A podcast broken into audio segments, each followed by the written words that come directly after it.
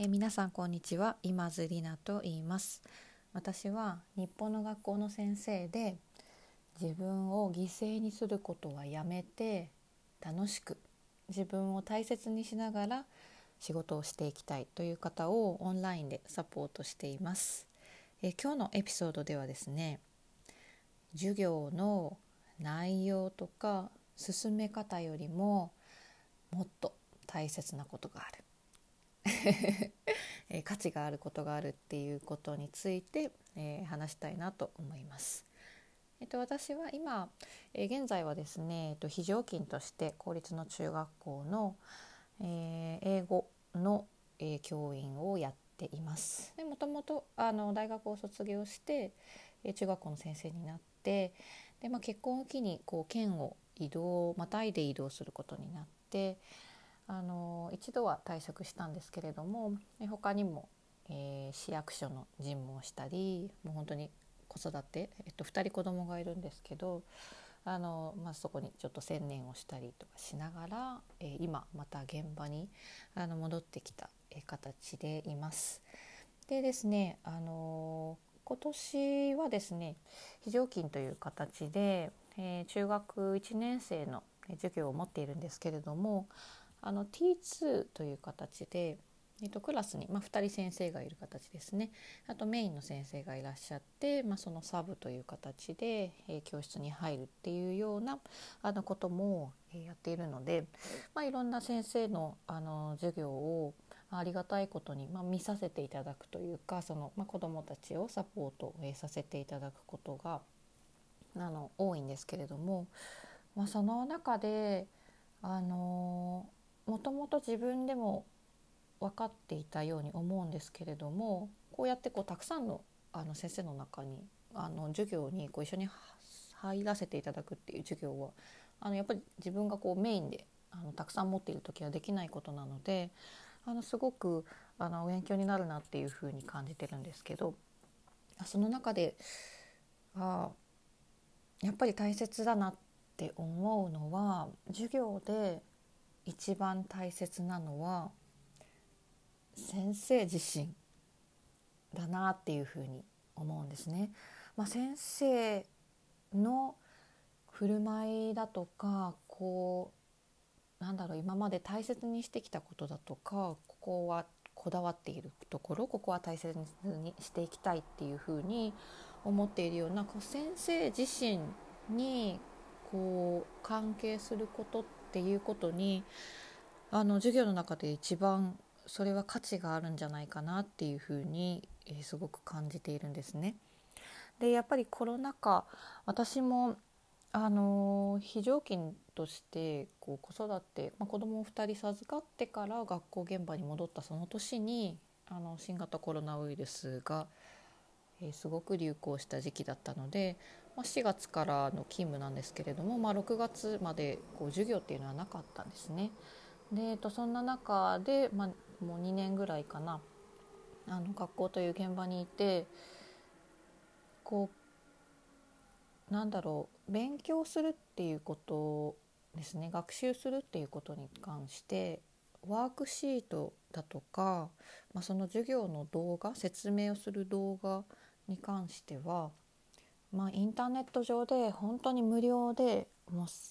たくさん取れるんですよね子どもたちも。だから家であの教科を勉強しようと思ってもやっぱり可能に今はあのなってるんですよね。で YouTube とかを見ていても中学校の英語だったり、まあ、英語の文法だったりこんな風な教え方だったりとか教材説明するあの動画すごく分かりやすいもの素晴らしいものもたくさんあるからなんか探そうと思えばあのいくらでも学校に来なくてその先生の授業を受けなくても勉強できるっていうの環境に、まあ、今子どもたちはいるなっていうふうに思ってたんですよね。でそれでじゃあ 私たちが子どもたちを今学校の教室の中に集めて授業することの意味って何か？なんかどんな価値を彼らに与えられるのかなっていうふうにあの考えたことがあとあったんですけれども今やっぱり感じるのはやっぱりこう表面的なものこう授業の内容教科の内容だとかこうワークシートだとか進め方だとかはやっぱもちろん私たちは勉強するべきだしこう研究してもっともっとあのいいものにしていくっていうのはすごく大切なこと。あのそれがやっぱり仕事なのでそれはあの怠ってはいけないと思うんですけれどもやっぱりその家に帰って、まあ、子どもたちはやっぱり勉強しないと授業の中だけでは特に英語なんかは あの絶対英語を話せるようにはならないので、まあ、好き自分の、えー、時間の中でこう学習に向かわないとやっぱり彼らは伸びていかないわけですよね。でその時にこう何かを自分、まあ、人間が行動するっていう時に元になるのはフィーリング？こうなりたいとかこんなことをしてみたいとかこんなことに興味があるとかもちろん言われてあのちょっとこうマイナスな気持ちであの勉強に向かうっていうのはもちろんあると思うんですけれどもやっぱりそれってでもやっぱりマイナス なんですよね。こう何しなさいとかあれしなさいって。こう宿題だからやらなくちゃいけないっていうのはやっぱポジティブな気持ちではないわけで。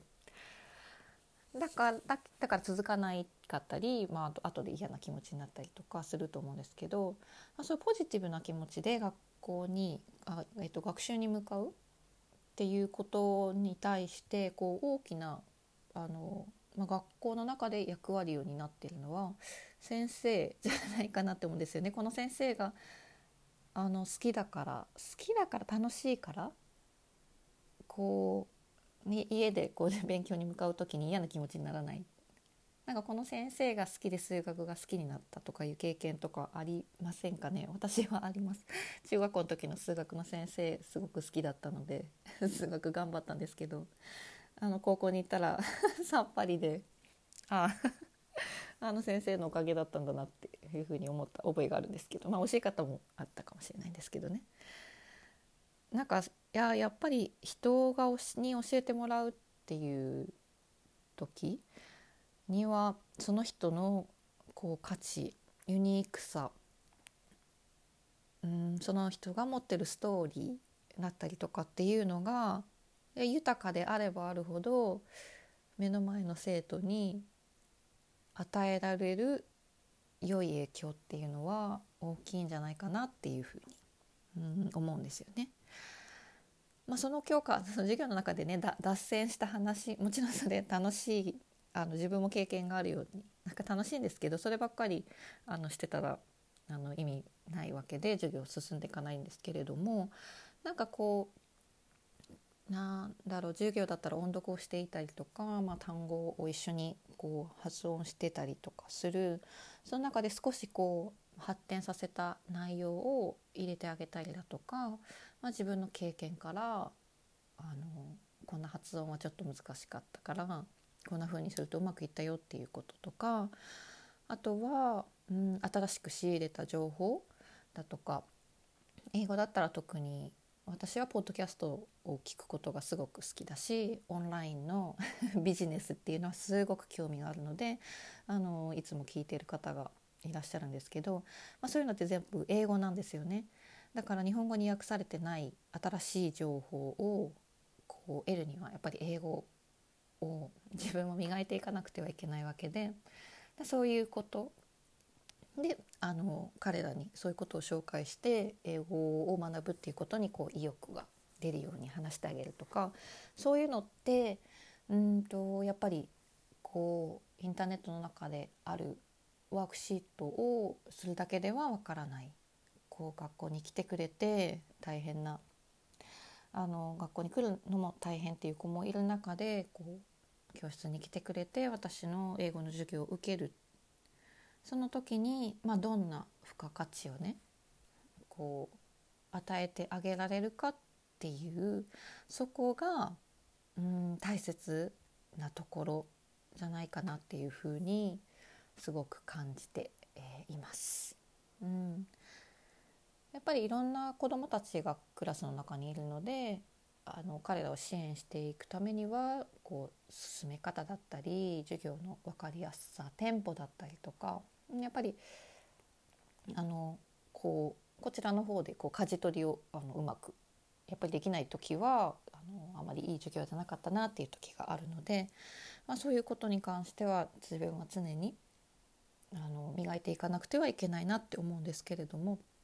でも自分のユニークさだったりとかこう与えてあげられるような豊かさっていうのは自分でポッドキャストを聞いたり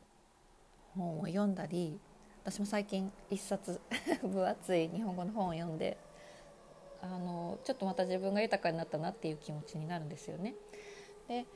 あの、まあ、自分が大学を卒業して、えーと、先生になった時にはやっぱりそんなことを考える余裕もなかったしなんかそういうことを伝えてくれる人も周りにいなかったからいつも自分が足りない足りないって思ってて英語の力も足りないし授業のうまくできないし部活もしなくちゃいけないしこう足りない足りないっていう気持ちばっかりであのなんだろう自分自身に価値を置くっていうことに気づきもしなかったし、まあ、誰もやっぱり教えてくれなかったなっていうふうに思うんですけれどもでも今はうん忙しい中でもまあ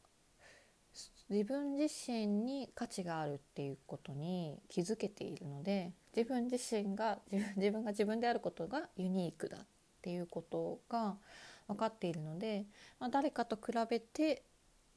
ではなくて私自身が教員としてうんなんだろう。誰かと比べてっていうわけじゃない自信。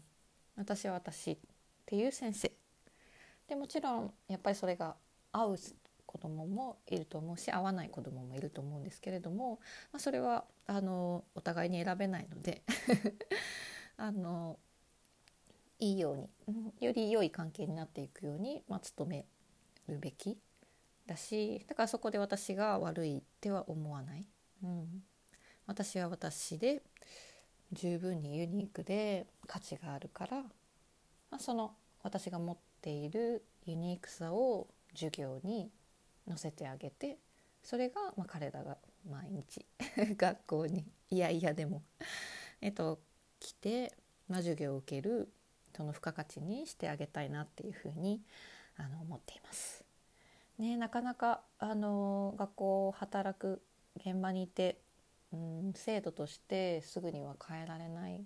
こともあるしやっぱり私たちは、まあ、教員としてそういう豊かさを提供していくのが仕事だと思うから、まあ、もっとゆたあの余裕がある働き方ができればいいなできるようにあの自分も発信をしていきたいし、うん、そういうのを伝えていきたいなっていうふうに思うんですけど、まあ、なかなかそこにすぐにはいかない部分もあって、まあ、だからといってこう手をこまねいて あのなんか涙を流しながら働いていくっていうのは違うと思うのでなんかそんなうんもっと豊かでありたいですよね。でそこにやっぱり価値をあの自分自身でも持っていきたいしそれを、まあ、目の前の生徒に授業の付加価値として何かを習う、うん、教科を学ぶことにプラスしたものをやっぱり目の前でこう一緒に学んでいく付加価値にしてあげたいなっていうふうに思うので、えっと、そんなことを、えー、大切にしていきたいなっていうふうに思っています。なのでもしあのこちらをこのエピソードを聞いてくださっている方の中でなんか自分がいつも足りないなとか、まあ、忙しい中でそんな風に見失ってるなっていう風に思っている方がいたらもう全然足りないっていうことはなくてもうすでにあなたがここに来るまでにユニークなストーリーがあるから、まあ、それが